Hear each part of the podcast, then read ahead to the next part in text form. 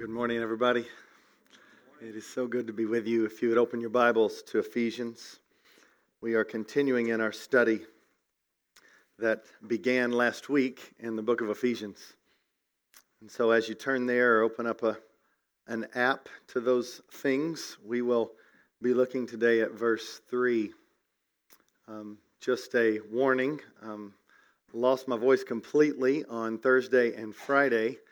And so I called Travis to see if he might be able to fill in, and five of the eight people in his home had a stomach bug, and so that was not an option. So we just prayed really hard um, that I would get a little bit of a voice. And so here I am, and I'm not coughing on you right now, and I'm thankful. If I do, forgive me. I'm on cough medicine, so I don't know what that means, but it's supposed to be for day and night, so we'll see. Um, but I just wanted to to warn you uh, this rasp is not for effect. So, we are in verse 3 of uh, the book of Ephesians, and we hope to see a lot of Jesus today. I want to read verses 1, 2, and 3 and then pray. The scriptures, the word of the living God, say this Paul an apostle of Christ Jesus by the will of God, to the saints who are in Ephesus and are faithful in Christ Jesus, grace to you and peace from God our Father and the Lord Jesus Christ. Blessed. Blessed be the God and Father of our Lord Jesus Christ, who has blessed us in Christ with every spiritual blessing in the heavenly places. Let's pray. Take your word, I ask, O oh God. Drive it deep down into our hearts. Would you plow up the hard soil and soften the hard heart? Would you encourage the faint hearted? Would you uphold the weak?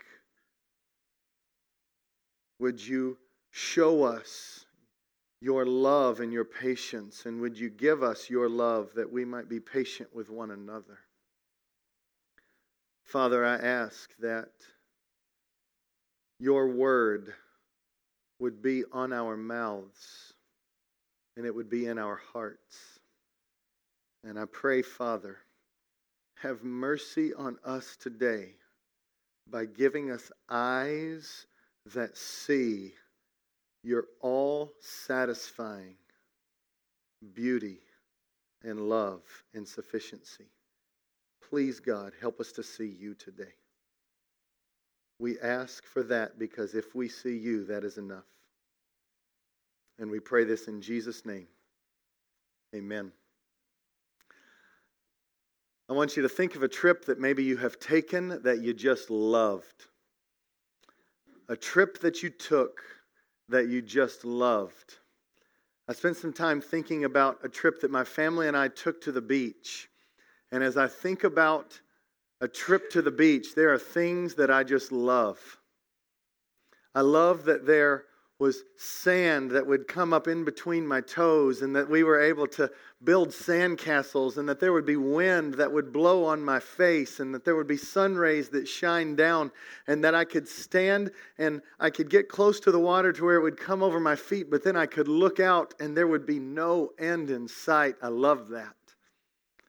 I love the smells of the area and the food that you get to taste. I love to just look out and to be humbled and made small by seeing the ocean and also be really at peace.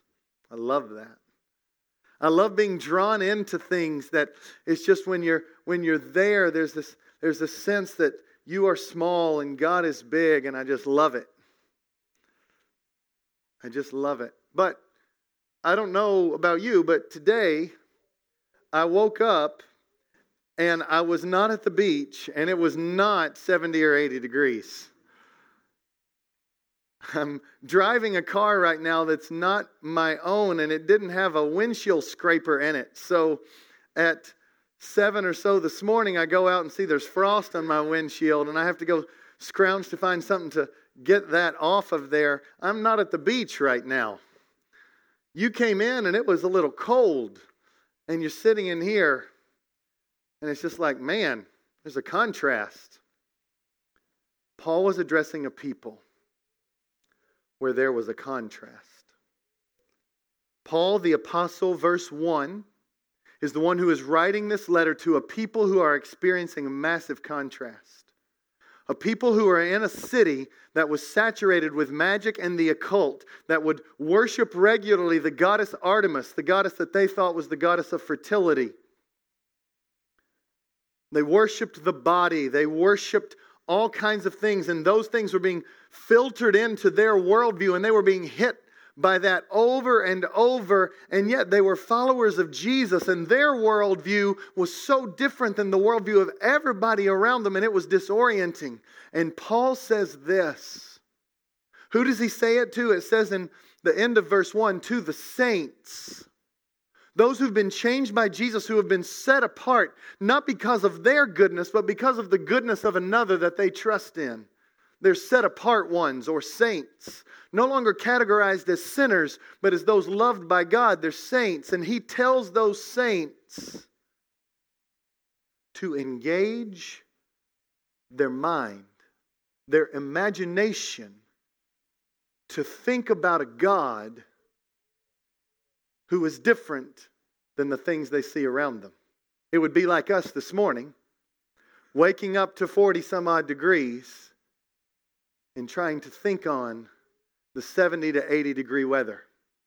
It takes some imagination, doesn't it? It takes some hard work. Sometimes when you use the word imagination, you think of things that are not real. That's not the kind of engaging the imagination Paul is calling us to nor am I calling us to this morning. If you think about the beach, it's a real thing. There's real sand. There's real water. There's real wind that blows. There's real sun that shines down. But yet, I'm not experiencing all of that right now, and I'm called to set my mind upon that reality here. There's a real God, the God of the universe, the God and Father of our Lord Jesus Christ. And Paul says, from prison, might I add, I know your circumstances and your world is filled with all kinds of chaos and all kinds of worship of other things. But why don't you stop and set your mind upon the God of the universe and bless his name? Bless his name. That's where Paul draws them to. To the grace and peace that can be found only in the Lord Jesus Christ. It takes some imagination, it takes some mind work. That's why a book I've been reading called Union with Christ, a man named Rankin Wilbourne says this You must use your imagination if you want to fully inhabit and experience the Christian life. It's something where you have to take your mind and you've got to set it there. Now, in case you think that this is just setting your mind on fairy tale, you have to understand this is all over the scriptures. When Moses is telling the people that from generation to generation they need to pass on this story, here's what he says Exodus 13 8. He says, It is because of what the Lord did for me when I came out of Egypt. That's the story I want you to tell from generation to generation. Let's make sure you get it these people would have not experienced what Moses experienced. And yet, it's what their children and what their children's children and what their children's children were supposed to talk about. They were supposed to put themselves in the Exodus story, put themselves right in the deliverance of God with Moses, that they might be encouraged and that they might bless the God of the universe from generation to generation. It takes some imagination, but it's setting your mind on something real and firm. That's why throughout the New Testament, Paul says, set your mind on things above. It takes some hard work to set your mind upon the living God who you cannot see and who you cannot touch. But you can still taste and see that He is good. There's an experience, there is a spiritual taste bud, there are spiritual eyes and spiritual ears that when God comes into the heart, these things are awakened. Your heart is exploded with desire that wasn't there. And He gives you the ability to understand and comprehend. He gives you the longing to look deeply at Jesus. That's why the author of Hebrews says, Fix your eyes upon Jesus. What's that mean? He's not asking you to go back in some picture book and look at a Renaissance picture of Jesus. He's asking you to, with spiritual eyes, gaze at Christ, to look at Him in the Word, and to allow the picture of how God has revealed Himself to you to flood the mind and the heart and the soul. And that's why we take the Lord's Supper almost every week. Because when Paul laid it before the church, when Jesus lays it before the church, he says, Do this in what of me? Remembrance. We are a forgetful people, and sin is always attached to forgetting. That's why the people of Israel in the book of Hosea, it says, and they forgot me and ran after other lovers. They forgot the living God. That's why Peter says in 2 Peter chapter 1, that's why he says, You have forgotten that you have been cleansed of former sins. When you forget the love of God for you, you go after other things. And so, Paul is inviting us just as we will take the Lord's Supper after this sermon, to remember Jesus. And as we set our minds upon Him, what comes out of the heart is blessing. We praise Him. We praise Him. And so, what we have in verse 3 Blessed be the God and Father of our Lord Jesus Christ, who has blessed us in Christ with every spiritual blessing in the heavenly places. He is calling us to set our minds upon things that we cannot see and touch, but that are real and life changing. Now, who is he asking to do this? He is asking those who are saints, those who are in Christ. Can you say that with me? In Christ. The reason I say that is because in this one paragraph, the words in Christ or in Him or in the beloved or in whom are used 11 times from verses 3 to 11. Paul is passionate that we would think about what it means to be in Christ. They use the term Christian rarely. They use the term in Christ ones regularly. Who are you? You're one who's in Christ. You're in Him. Now, what does that mean? First of all, to be in Christ, it means the greatest miracle in all the universe is that sinners are no longer separated from Jesus, but you have been reconciled, brought together at peace with one another. And He is in you. The greatest thing about being in Christ is that you get Christ, that you get Jesus. The greatest treasure in the universe is not the blessings that come from Jesus, but Jesus Himself. And before we can ever understand the beauty of the spiritual blessings in verse 3, you've got to be enthralled with the blessor of verse 1. Blessed be the God and Father of our Lord Jesus Christ. You're in Him, and that's enough. Every longing you've had this week is satisfied fully in Him. And when we seek to get it satisfied in someone or something else, we will be let down. We have traded our God for other things. The greatest treasure of the gospel is God Himself. Not your forgiveness, Not that you get to go to glory, not that you got peace in your heart. The greatest gift is God. And so when you are in Christ, it means you're with Him, you're in Him. Now, something else in Christ means is that you have a representative, one who has won the victory for you. Now, I watched some basketball last night. Tennessee basketball. Now, I'm a Tennessee fan. I grew up in Tennessee. In Tennessee, sports are a religion. I'm not commending it, I'm just stating a fact.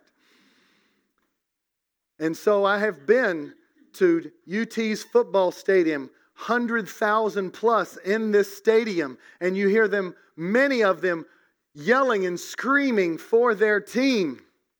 My team, yelling and screaming, only to be for years sadly disappointed at their performance. But that's a different story. But this year, in unprecedented fashion, University of Tennessee basketball team is number one in the nation. Yeah, see, look at that. Already, praise is coming out. Okay? There's some shout worthiness happening right now. Now, for now, that's right. Always seems to fall in the end. But we won't go there. So, why is it last night when Tennessee won?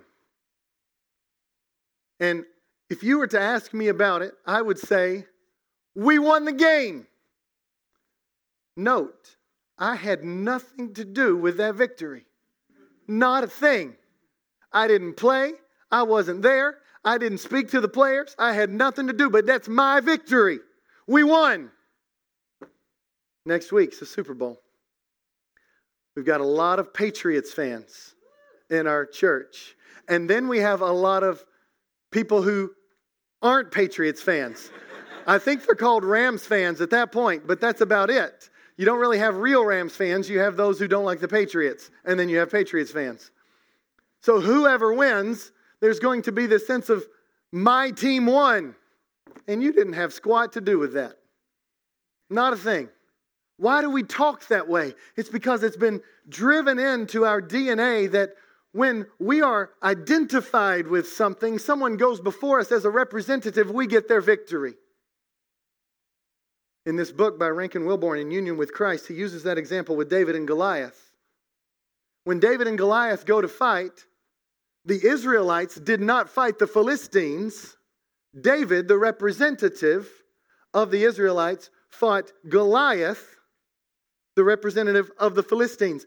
And whoever won between the one on one battle, all the spoils of the victory went to the entire winning side, even though it was a one on one victory. So Rankin Wilbourne says this. Tell me if this story sounds familiar. So young David represented all of Israel. The young shepherd boy from Bethlehem, who would be king, fought as champion on behalf of all the people. He was their representative, and David's victory was credited, it was imputed to those he represented. All of Israel, we could say, was in David, even though they themselves were not active participants in the battle. So we are in Christ. That's why the Bible make literally Paul had to make up words for this new reality that we have been crucified with Christ and we are buried with Christ and we are raised to new life with Christ. He makes up new words because it's a totally new reality that a representative went before us and won the victory and that victory is ours. His death is our death, his burial is our burial, his life is our life, his resurrection our resurrection. We're in Christ. Not because we won the battle, but because He did, and we attach ourselves to faith. We attach ourselves to Him by faith. This is what Paul is laboring to, for us to see. 11 times in these verses, he wants us to understand our rightful identity as one who has gone before us to do what we could not do. And all the victory of that one is all of our victory today. That's the only way you will understand the latter part of this verse that you have every spiritual blessing in the heavenly places. not because you want it, but because He did. And He is our representative. His victory is ours. Our identity is in Him, and therefore it consumes us. All of our life is His.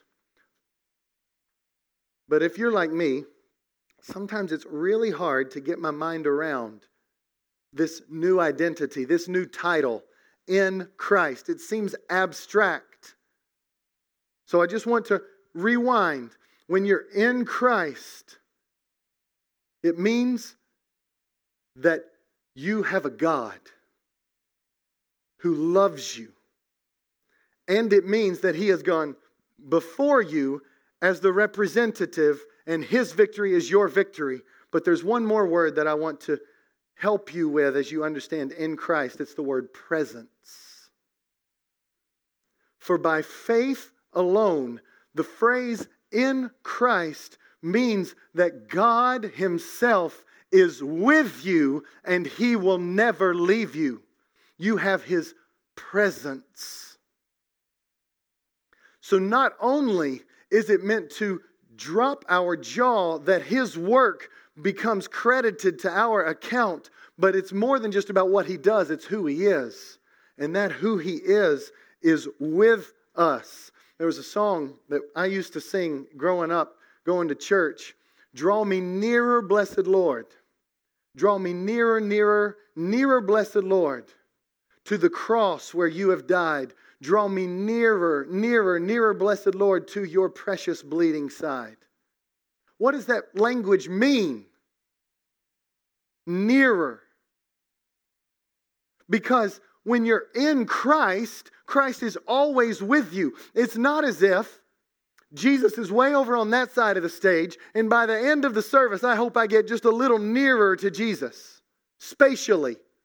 No, this isn't about spatial, it's about experience. It's about grabbing the depths of experience that the living God is with you and in you, and that the more you know Him, the deeper and richer and fuller your experience of His love will be. You're in Christ. Let me just, just look at the verse 3 with me. Blessed be the God and Father of our Lord Jesus Christ, who has blessed us. Now, the next two words in my translation are in Christ. In the original language, the in Christ is at the end. So it would read, Who has blessed us with every spiritual blessing in the heavenly places in Christ.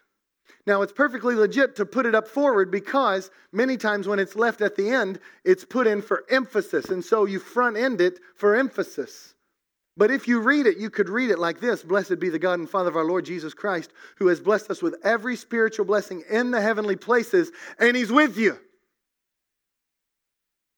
and He's with you, giving you every spiritual blessing you need.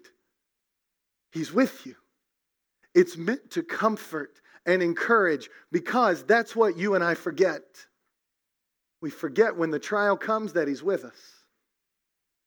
We're tempted to believe all the noise around us that He's forgotten us, that He's no longer good, that He's messed up somehow, or that his power is somehow diminished. No way, no how. Every time you read in Christ, the fullness of God is fully for you and he is with you. He's present.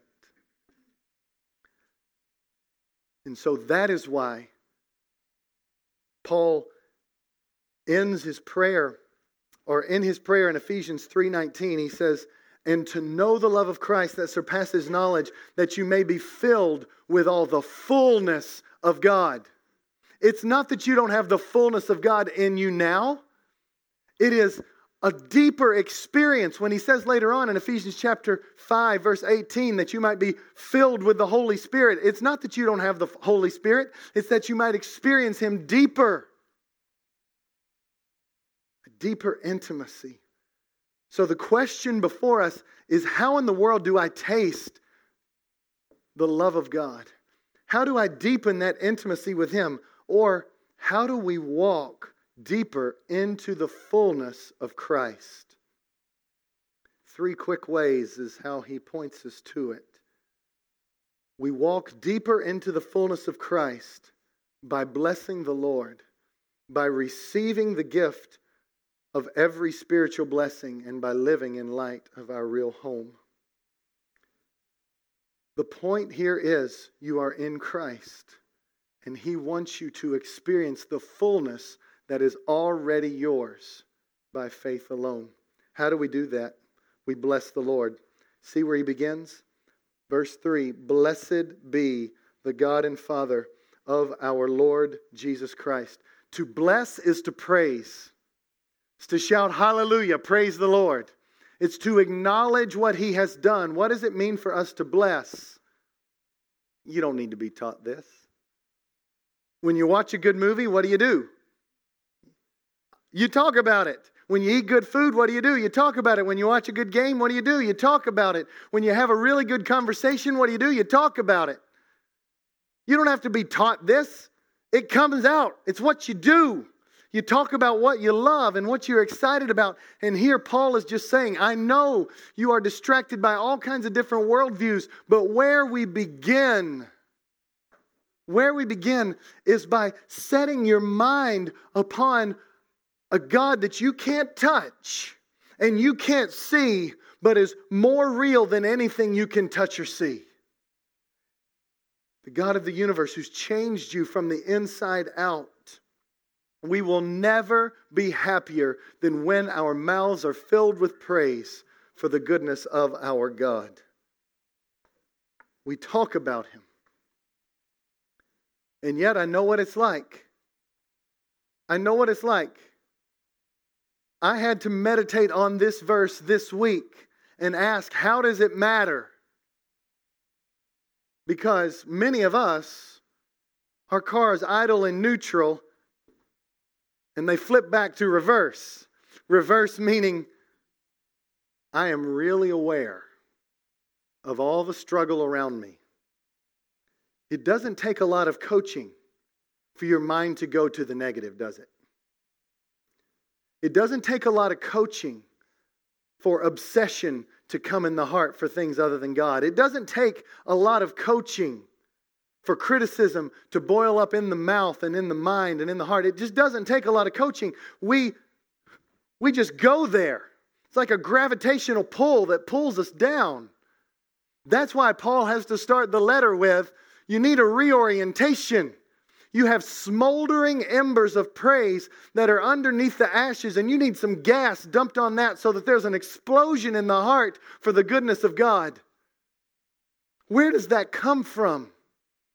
As I was meditating on this, Psalm 121 came to my mind. I lift my eyes to the hills. Where does my help come from? My help comes from the Lord who made heaven and earth. I got four kids, all four playing basketball right now, which means almost every night of the week is filled up with basketball. It's just a season for us, but it is an intense one.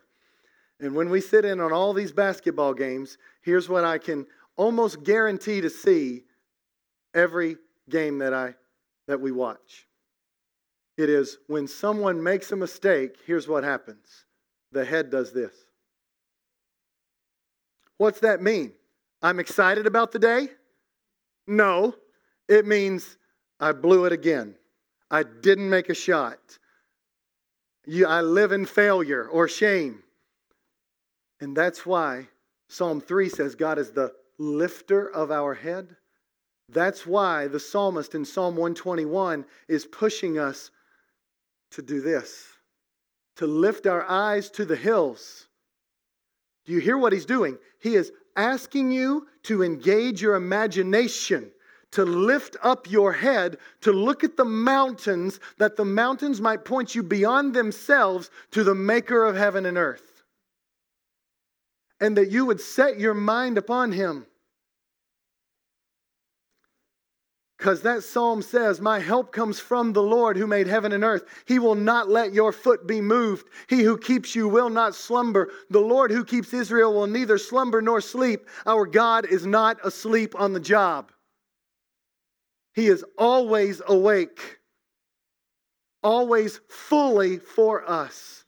And you just need your head lifted up out of the circumstances, out of your failure, out of your shame, to look up and to see God. And when you see Him and you know He'll keep you and you know He loves you and He is your security, praise comes out the mouth.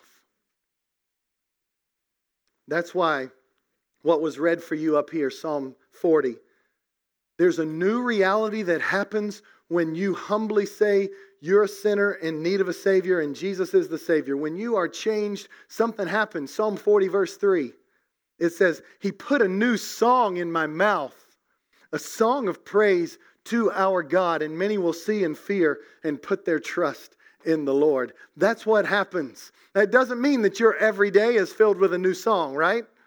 You feel that. That's why Paul is having to encourage them, exhort them, bless God, because it's not natural. And so, how in the world do we shift? Do we shift to a mouth that blesses and praises God? Martyn Lloyd-Jones says this The practical man is not the one who runs to the blessing, but the one who considers the source of the blessing. Here's what subtly happens we start losing praise for God because we start focusing in on the blessing more than the blessor. And we start wanting His peace and we start wanting all of the blessings and we begin to trade those in for Him. He is enough. He will provide you. It is a promise. Take it to the bank. He'll provide you peace and comfort and forgiveness and love and joy. He's going to give that to you, but don't let those pull you away from the fact that God is great and He loves you. And so this week, this week I just had to stop because I too can have my mind run to all kinds of things. My mind at times goes into reverse and it sets itself upon negative things. And I just had to stop and pray. I had to say, this verse has to matter in the everyday. What does it mean to bless God? And I just started writing down ways that I praise Him.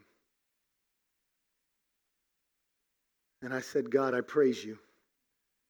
I praise you for your faithfulness. I praise you for your patience. I praise you for changing me. I praise you for being trustworthy. I praise you for always working on me and in me. I praise you for being with me. I praise you for answering my prayers.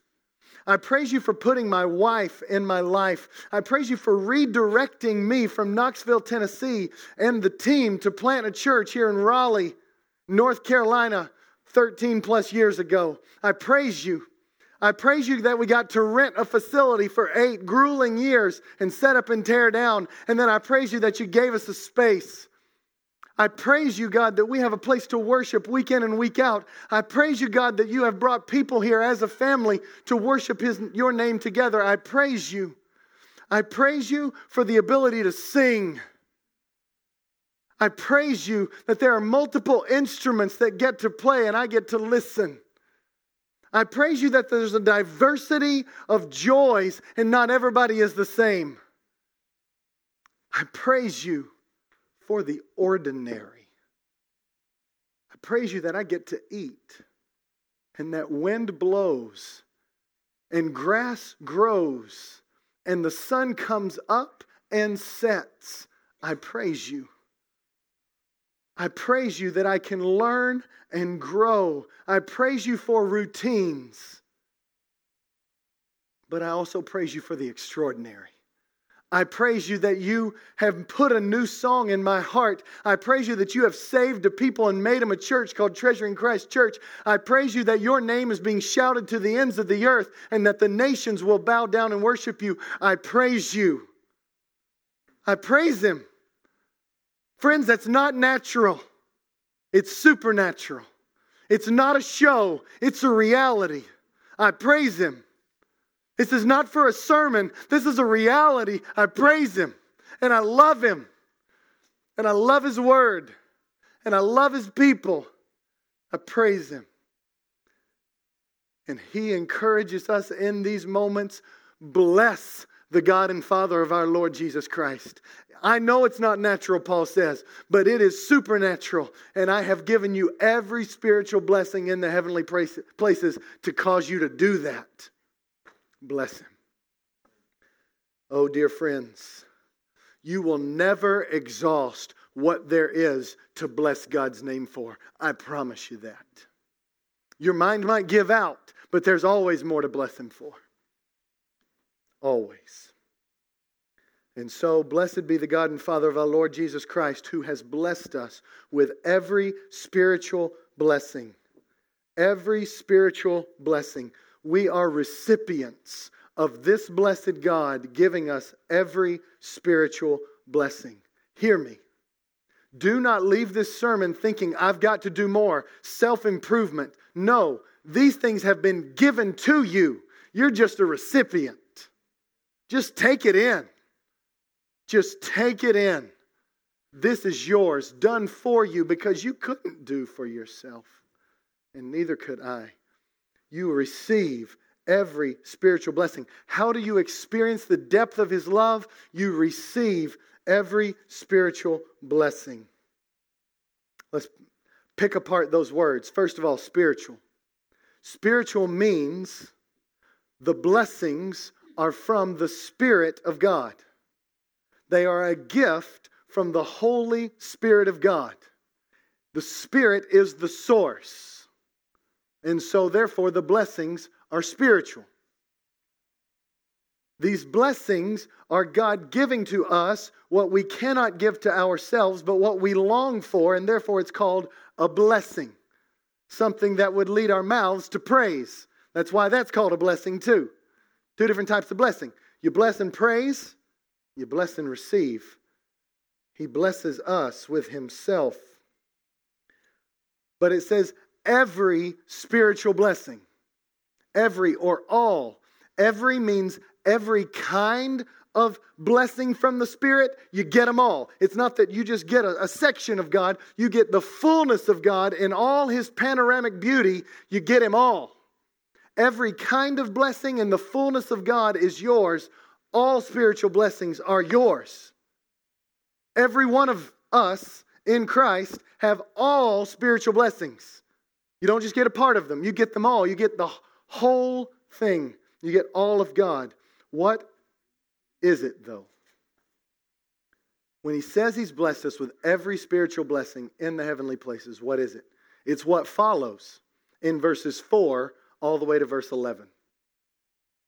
Those spiritual blessings are the fact that God would save sinners. Now, I want you to picture a doorway, a doorway with a door. Now, a door works because it's on hinges, right? If it doesn't have hinges, it's known as a wall, and you smack into it. So the hinges are the love of God. Where do I get this? Look at the end of verse 4. The end of verse 4 says that we would be holy and blameless before Him in love and then he goes on, he predestined us for adoption through Christ Jesus. That in love phrase actually goes both with verse 4 and with verse 5. We'll talk about that next week.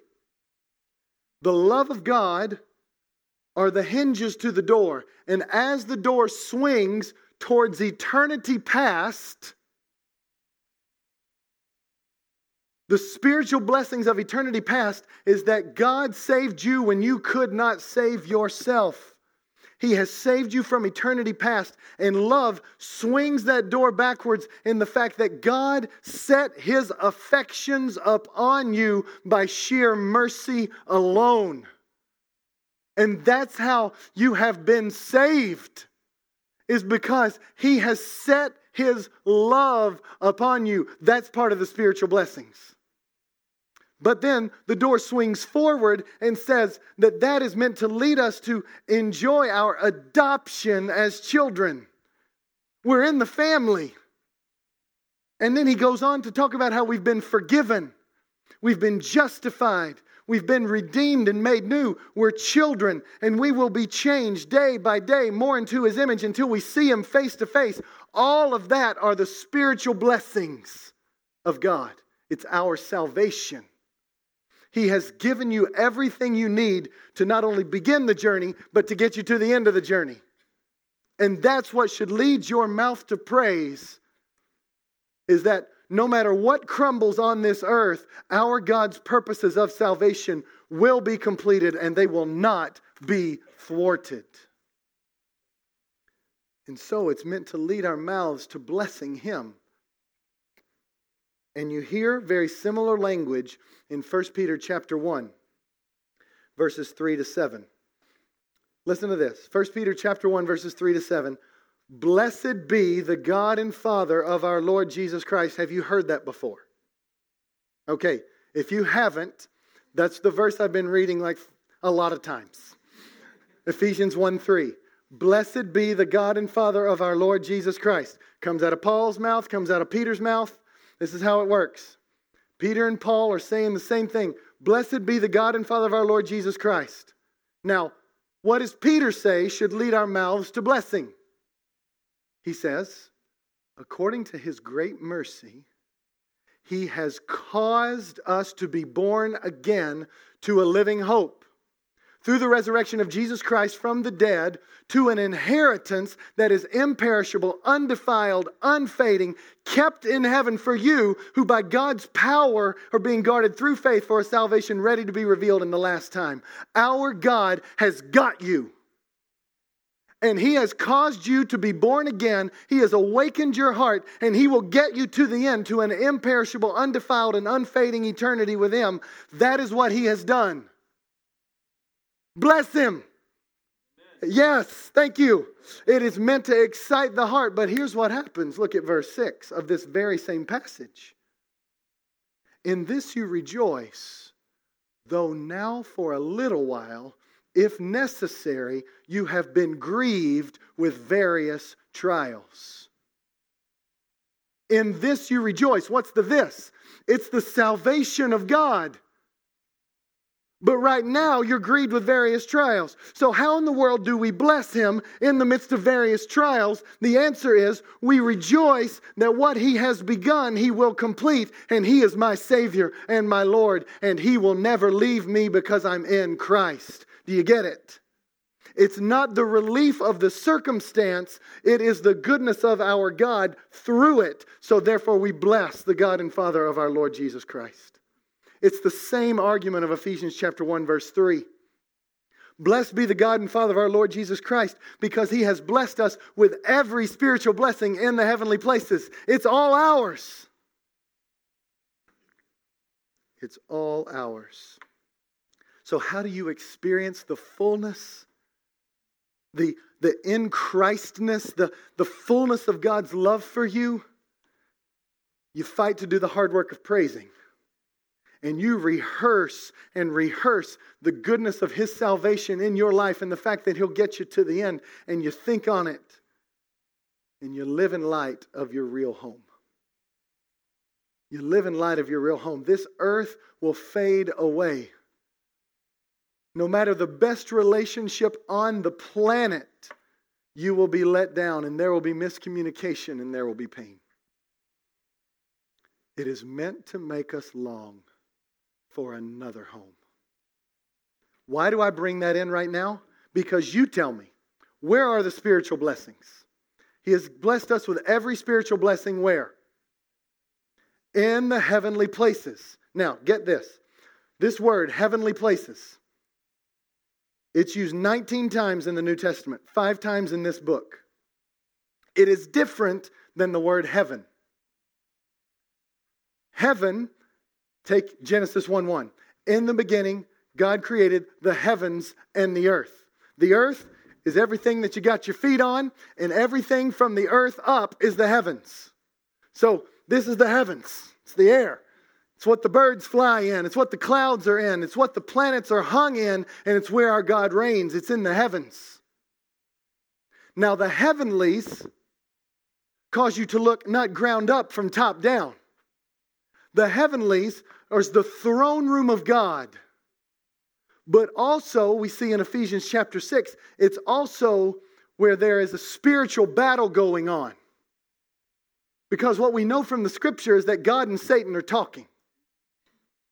Job chapter 1, you have the devil pleading that he could tempt Job and try to crush his faith. God, in his sovereign power, says, This far and no further, but he allows it.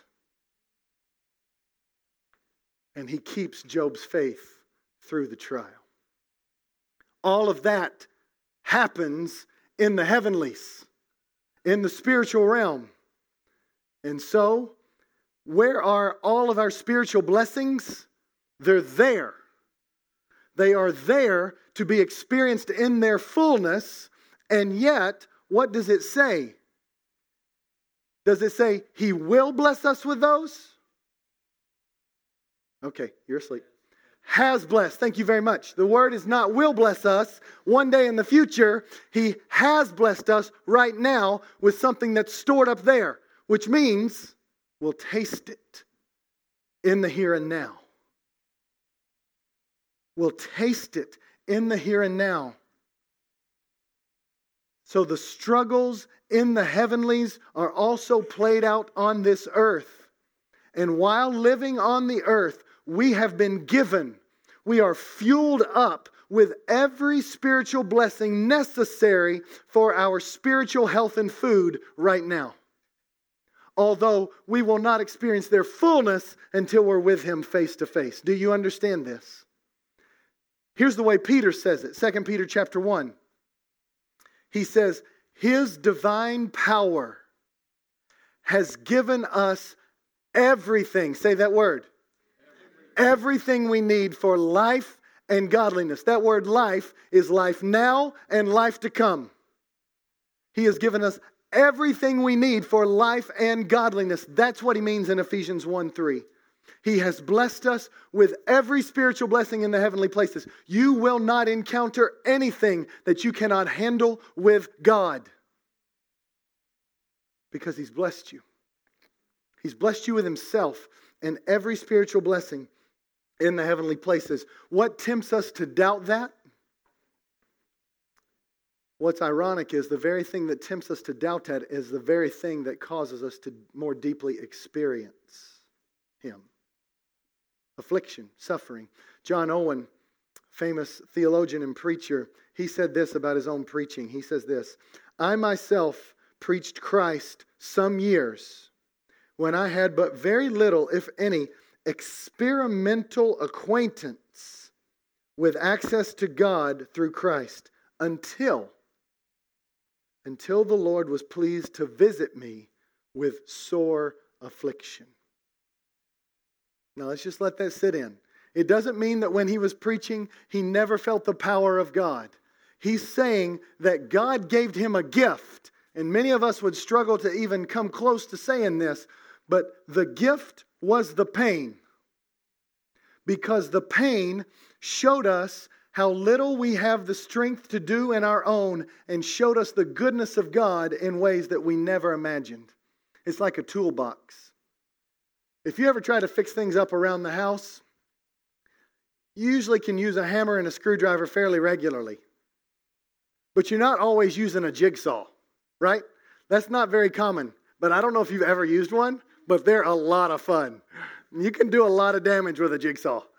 I have a lot of fun with those kind of things. But you don't use them for every project in the house. When do you use them? When the project calls for it, right? So here's the way the spiritual blessings work. We have every spiritual blessing in our toolbox, and we regularly go to just a few. But when the pain comes, we're caused to reach for depths and for things that we've never used before.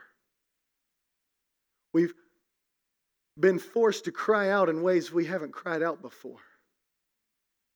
We've been pressed to think in ways we haven't thought before. Also, that we would get more of our God, not in substance, but in experience. Blessed be the God and Father of our Lord Jesus Christ. He has blessed you and me with everything we need every spiritual blessing And although it's in the heavenly places, and one day we will live in it in its fullness, it has been given now. And because you are in Christ, remember, He won the victory and went before us, so we get all the spoils. And we get the greatest thing in the universe that's God Himself with us. His presence will never leave. So, friends, bless God. Let's pray. Father, I just ask, I ask, oh God, that our mouths would be filled with praise because we are convinced of the firm reality of your goodness. You are precious, and you are good, and you are faithful, and you are for us and not against us.